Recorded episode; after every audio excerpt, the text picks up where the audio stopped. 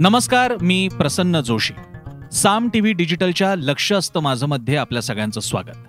लक्ष असतं माझं या पॉडकास्टच्या माध्यमातून आपण दररोज विविध विषय बातम्या व्यक्ती घटना याबद्दल बोलत असतो. आजही असाच एक विषय आपण चर्चेला घेतलेला आहे.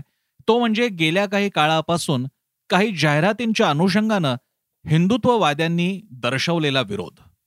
आणि आता त्याला ताजा संदर्भ म्हणजे फॅब इंडिया या वस्त्रप्रावरणांच्या एका अखिल भारतीय श्रेणी असल्या एक शृंखला असलेल्या ब्रँडच्या जाहिरातीच्या अनुषंगाने उद्भवलेला वाद. पहिल्यांदा आपण गेल्या काही काळापासून हा वाद हे वाद सारखे सारखे का उद्भवतात कसे उद्भवतात ते पाहूयात. गेल्या काही काळामध्ये तीन प्रमुख जाहिरातींनी अशा प्रकारे वादाला खाद्य दिलं किंवा ठेणगी पडली असं आपण म्हणू. एक म्हणजे जाहिरात होती ती तनिष्क या ब्रँडची ज्यामध्ये एका मुस्लिम घरामध्ये हिंदू मुलगी आहे लग्न झालेलं आहे आणि तिचं डोहाळे जेवण तिथं चाललेलं आहे. अशा प्रकारे ते दाखवण्यात आलं होतं. त्याही वरनं वाद उद्भवला होता. दुसरी जाहिरात होती मान्यवर या कपड्यांच्या ब्रँडच्या बद्दलची आणि त्यामध्ये लग्नासाठीची वधू अलिया भट ह्या अभिनेत्रीनं जाहिरात केली होती आणि त्यामध्ये कन्यादान या शब्दावरती कन्यादान नव्हे आता कन्यामान अशा आशयाची ती जाहिरात होती. त्यावर कन्यादानवरती जो एक आरोप करण्यात आलाय त्या शब्दावरती किंवा ज्याच्यावर एक एक टीकात्मक अशा प्रकारे अर्थ घेऊन जाहिरात बनवण्यात आली यावरती हिंदुत्ववादी भडकले आणि त्यांनी टीका केली. तिसरी जाहिरात आताची ज्याचा मी फॅब इंडियाचा उल्लेख केला. फॅब इंडियाने सुद्धा त्यांचं आता एक नवीन कपड्यांचं कलेक्शन समोर येत आहे आणि आता याच्यात थोडासा गोंधळ आहे पण दिवाळीच्या तोंडावरती ते कलेक्शन पुढे आणतायत. आणि त्या कलेक्शनच्या अनुषंगाने त्यांनी शब्द वापरलेला आहे जश्न ए रिवाज जश्न रिवाज. म्हणजे परंपरा रिवाज म्हणजे परंपरा त्या अर्थानं अशा परंपरांचा उत्सव त्यामुळे जश्न रिवाज. इतकंच नाही ट्विट करत असताना आपल्या या कलेक्शनबद्दल ट्विट करत असताना सुद्धा फॅब इंडियानं festival of light and love हे शब्द वापरलेत. आणि या दोन्ही बाबींवरनं हिंदुत्ववाद्यांनी फॅब इंडियावर सुद्धा टीका केलेली आहे. आता या तिन्ही घटना पाहत असताना त्यातल्या काही एका छोट्या पार्टपुरता किंवा काही एका भागापुरता आपल्याला जाणवतं की इथे काहीतरी मुद्दे आहेत की जे उपस्थित केले जाऊ शकतात. काही मुद्दे या त्या जाहिरातीतल्या थेट मांडणीबद्दलचे मुद्दे आहेत जे मला मान्यवर आणि फॅब इंडियाच्या बाबतीत दिसतात. तर तनिष्कमधल्या जाहिरातीमध्ये मला काही अनुस्यूत असे मुद्दे आहेत की जे उपस्थित केले जाऊ शकतात. जाहिरात तशी काही फार आक्षेपार्ह नाहीये. मुसलमान घर आहे हिंदू मुलगी आहे तिचं डोहाळे जेवण चाललेलं आहे सासू तिचे लाड पुरवते आहे वगैरे. पण हिंदुत्ववाद्यांनी त्यातून काढलेले जे म्हणजे अनुस्यूत मुद्दे काही काढलेले आहेत ते मात्र दुर्लक्ष करता येण्याजोगे नाहीत असं माझं मत आहे. त्यामुळे या तीन जाहिरातींबद्दल एक मी प्रत्येकाबद्दल थोडस थोडस बोलत जाईन मत मांडत जाईन आणि आपण शेवट करू त्यावरती. सो जो पहिली तनिष्काची जाहिरात होती त्या तनिष्काच्या जाहिरातीमध्ये दाखवायला तर ती जाहिरात एक चांगली आहे ती सासू आहे सासू आपल्या सुनेचं कौतुक करते तिचे लाड पुरवते डोहाळ्या जेवणाचा बेद घातलेला आहे त्याच्यात ती म्हणते सुद्धा मुलगी की अहो तुमच्यामध्ये हा रिवाज नाहीये मुसलमानांमध्ये पण ती म्हणते पण मुलीचं कोड कौतुक करणं हे तर सगळ्यांकडेच असतं असं ते दाखवलेलं आहे. याच्यावरती अनेक हिंदुत्ववादी म्हणालेत की एकतर हा लव जिहाचा प्रकारे आता हा फारच मोठा दावा झाला त्यामुळे मी काही त्या कमेंटला मी गृहित धरत नाहीये. पण काही मुद्दे असे मांडले गेले की हे असं हिंदू घरात आहे आणि मुसलमान मुलगी आहे आणि तिने जर का हिंदू मंगळसूत्र घातलेले किंवा काही केलेलं आहे असं दाखवलं असतं तर कशी प्रतिक्रिया आली असती? असाही मुद्दा उपस्थित केला गेला. असाही दाखवलं गेलं की जर का हे मुसलमान घर इतकं प्रोग्रेसिव्ह असेल तर त्या मुलीच्या गळ्यात मंगळसूत्र का नाही तिने कुंकू का लावलेलं नाही असे सुद्धा मुद्दे उपस्थित केले गेले. आणि त्याच्या मी जसं म्हणत तसं इम्प्लाइड मिनिंग मग हे का नाही ते का नाही अशी सुद्धा तक्रार करण्यात आली ते सुद्धा भरपूर त्याच्यातले मुद्दे मांडण्यात आले. त्यातले काही मुद्दे लॉजिक पुरता म्हणजे हिंदुत्ववाद्यांच्या अनुषंगाने बघायचं झालं तर हे मुद्दे उपस्थित केले जाऊ शकतात आणि ते कॉन्ट्रोवर्शियल ठरू शकतात. की खरंच आहे की एखादी मुलगी किंवा एखादी हिंदू मुलगी जर का मुस्लिम घरात गेली तर तिकडे स्वाभाविकपणे हे होऊ शकत नाही की ती ती आपल्या आपल्या मूर्ती देवदेवतांच्या मूर्ती भजू पूजू शकते जो मुद्दा हिंदुत्ववाद्यांनी मांडला होता. तर मोस्टली असं म्हणता येईल की असं होणार नाही. मुसलमानांच्या घरी ज्याला बुतपरस्ती म्हणतात ते होणार नाही कारण ते त्यांच्या धर्मात अमान्य आहे त्यामुळे पण आता हे त्या जाहिरातीमधला भाष्य करण्याचा भागच नाहीये. जाहिरातीमध्ये त्यावरती काही भाष्य केलेलंच नाहीये. त्यामुळे आपण इम्प्लाइड मिनिंग घेऊन मग हे का नाही दाखवलं, ते का नाही दाखवलं, हे दाखवू शकता का? या प्रश्नांना अर्थ उरत नाही कारण ते जाहिरातीत दाखवलेलं नाही. आता पुढच्या जाहिरातीवर जाण्याच्या पूर्वी म्हणजे मी मान्यवरच्या जाहिरातीबद्दल बोलणार आहे. त्यापूर्वी इथे आपण जाहिरात कलेबद्दल अगदी दोन मूलभूत मंत्र जाणून घेऊयात. जाहिरात ही वस्तू किंवा सेवा त्याच्यात व्यक्ती पण आल्या. काही व्यक्तींबद्दलच्या पण जाहिराती असतात पण प्रामुख्यानं वस्तू किंवा सेवा. वस्तू किंवा सेवेच्या पोझिशनिंगसाठी कुणापर्यंत ही जाहिरात कशा स्वरूपाची जावी त्याचा दर्जा कसा अधोरेखित व्हावा यासाठी असते आणि पर्यायानं त्या वस्तू किंवा सेवेचा अधिकाधिक खप व्हावा विक्री व्हावी यासाठी असते. परिणामी ज्या भागामधल्या लोकांमध्ये ही वस्तू किंवा सेवा खपावी विक्री व्हावी असं ज्या उत्पादक करत्या सेवा देत्या लोकांना अपेक्षित असतं आणि त्यांच्यासाठी जे जाहिरातदार जाहिरात करते अशा जाहिराती बनवत असतात ते कधीही या लोकांना दुखावून आपण आपली वस्तू किंवा सेवा विकावी प्रस्तुत करावी असा विचार नाही करू शकत. हा तर कॉमन सेन्स आहे. म्हणजे भारतात राहून आणि हिंदू बहुल असलेल्या भारतात राहून हिंदूंच्या भावना दुखावण्यासाठीच जाहिराती बनवाव्यात असं कुणाला बरं वाटेल? आणि अशा प्रकारे स्वतःच्या पायावर धोंडा पाडून घेत स्वतःच्या वस्तू किंवा सेवेची विक्री खालावेल असं कोणाला बरं वाटेल? त्यामुळे जाहिरातीचे ही मूलमंत्र आपण जाणून घेतले तर आपल्याला जाणवेल की आपण किती गंभीरपणे बघायचं आणि कोणत्या गोष्टी सोडून द्यायच्या जेव्हा आपण जाहिरातीबद्दल बोलत असतो. पुढचा विषय आहे मान्यवरच्या जाहिराती बाबतीतला आणि त्या बाबतीत मात्र खरंच फार वेगळ्या प्रकारे बघावं लागलं असं मला सुद्धा वाटलं कारण मी ती जाहिरात बघितली आणि त्याबद्दलचं डिबेट सुद्धा मी वाचलेले आहेत ऐकलेले आहेत. आलिया भट आहे आणि त्या जाहिरातीमध्ये अशा प्रकारे दाखवण्यात आलेला आहे की कन्यादान लग्नातला तो एक विधी आपल्याला कल्पना हिंदू लग्नामध्ये कन्यादान होतं.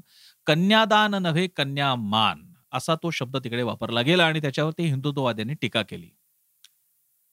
आता इथे पहिल्यांदा एक छोटस कन्फेशन असं की माझं लग्न व्यक्तिशा म्हणजे माझ्याबद्दल बोलतोय माझं रजिस्टर नोंदणीकृत लग्न झाल्यामुळे मला माझ्या बाबतीतला हा व्यक्तिगत अनुभवच नाहीये.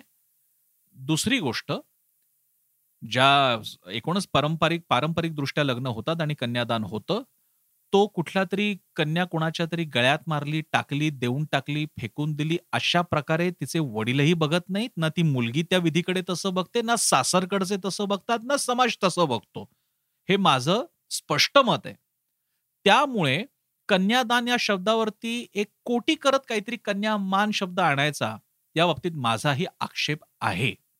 दुसरा भाग आणि इथे मात्र मी हिंदुत्ववादी आणि पुरोगामी दोघांना सुद्धा मी आवाहन करेन की कुठल्या मुद्द्यावरनं आपण भांडायला उठायचं हे ठरवलं पाहिजे. आणि कोण कोण उपस्थित करतोय? म्हणजे एखाद्या विचारवंतानं काहीतरी मुद्दा मांडावा आणि त्याच्या समर्थनात किंवा विरोधात आपण उभं राहावं तर ते समजून घेता येईल. कारण त्या विचारवंतानं कार्यकर्त्यानं काही एक अभ्यास केलेला असतो वेळ घालवलेला असतो.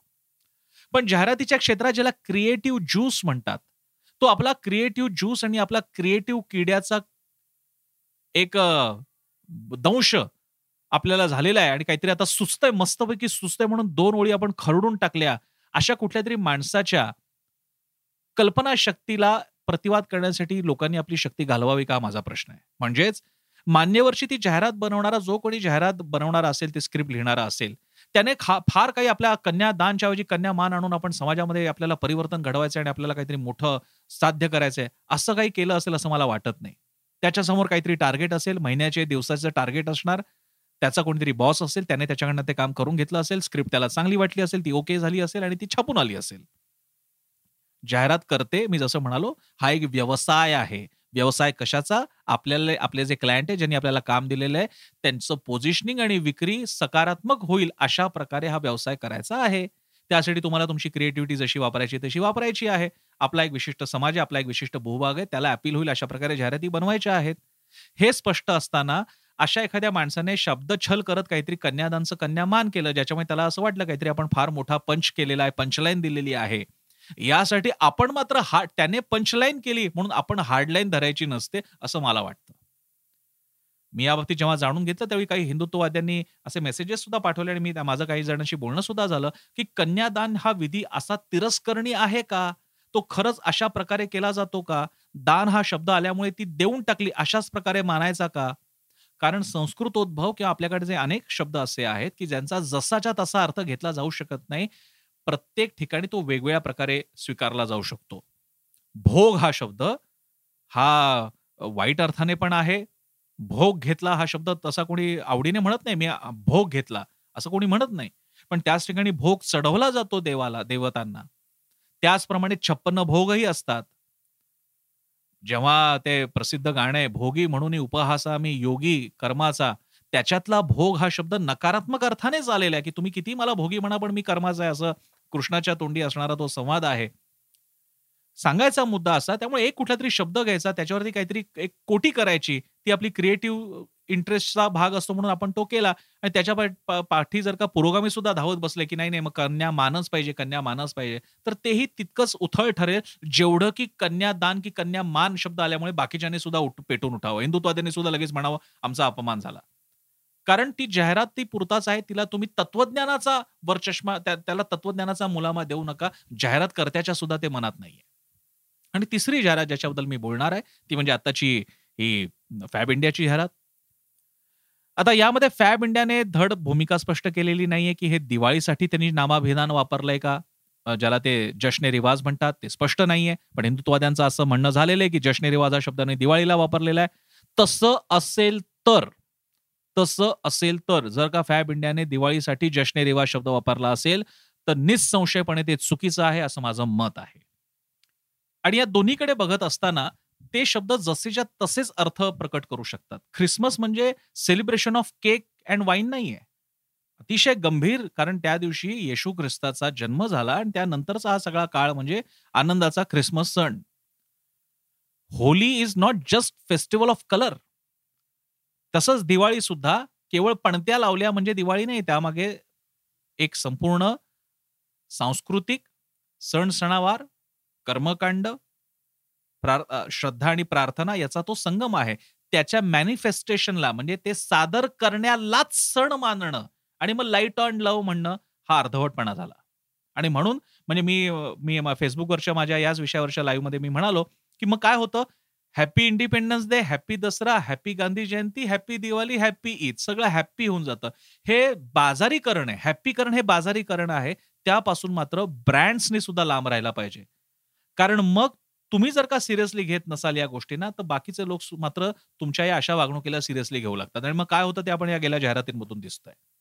पण या सगळ्याच्या पलीकडे म्हणजे मी याबद्दल मी म्हणालो या सगळ्या पलीकडे माझा एक आक्षेप आहे तो म्हणजे बॉयकॉट फॅब इंडिया बॉयकॉट करा तनिष्का बॉयकॉट करा मान्यवर बॉयकॉट करा. हे ब्रँड्स या भारतात बनलेले आहेत. त्याचे कर्मचारी वर्ग बहुधा मालक वर्ग जाहिरात बनवणारा वर्ग तो वाचणारा वर्ग कर्मचारी वर्ग ग्राहक वर्ग हे सगळे म्हणजे अगदी हिंदुत्ववाद्यांच्या परिभाषेत बोलायचं झालं तर इथलाच एकच देशीय हिंदू आहे. आणि तसं असण्यात हिंदू असो का अन्य कोणाचे असो अशा कंपन्या असे ब्रँड्स बंद झाले तर आपल्याच या देशीय बांधवांचं नुकसान होणार नाही का? मग तो हिंदू असे का मुस्लिम असो? आणि हा विचार आपण करणार आहोत की नाही? त्यामुळे एखाद्या वादाचं टोक गाठत आपण इतकी टोकाची भूमिका घेणार का? जाहिरातीतला शब्द काहीतरी त्यातला आकार उकार शब्द प्रयोग प्रतिमा याचा थेट धसका घेत आपण इतकी टोकाची भूमिका गाठणार का? हा विचार मात्र आपण सगळ्यांनी केला पाहिजे. हा स्पेस हे बोलण्याचा स्पेस भारतामध्ये उपलब्ध आहे. तो पाकिस्तान अफगाणिस्तान बांगलादेशमध्ये उपलब्ध नाही. म्हणूनच हा विषय आपण इथे मांडू शकतो. म्हणूनच हे विषय आज आपल्याला मला मांडता येत आहेत. आणि म्हणूनच हा विचार आज तुमच्यापर्यंत पोहोचवण्यासाठी लक्ष असतं माझं आजचा ऑडिओ ऑडिओ पॉडकास्ट होता. माझ्यात कोणते मुद्दे आणखी ऍड करता आले असते? कोणते मुद्दे तुम्हाला वेगळे याच्यामध्ये मांडावेसे वाटतात? मला जरूर कळवा. तुम्ही तुमच्या सोशल मीडियावर मला जर का टॅग केलं कारण मी स्वतः फेसबुक इंस्टाग्राम ट्विटरवर आहे तर मला तुमचे मुद्दे कळू शकतात. साम टीव्ही सुद्धा फेसबुक इंस्टाग्राम ट्विटरवर आहे. आमचा युट्यूबवर चॅनल आहे तो सबस्क्राईब करा. आमची वेबसाईट आहे साम टीव्ही डॉट कॉम आणि आमचा चॅनल सगळ्यात महत्वाचं तो तर नक्की पहा कारण साम टीव्ही म्हणजे सामर्थ्य महाराष्ट्राचा. धन्यवाद.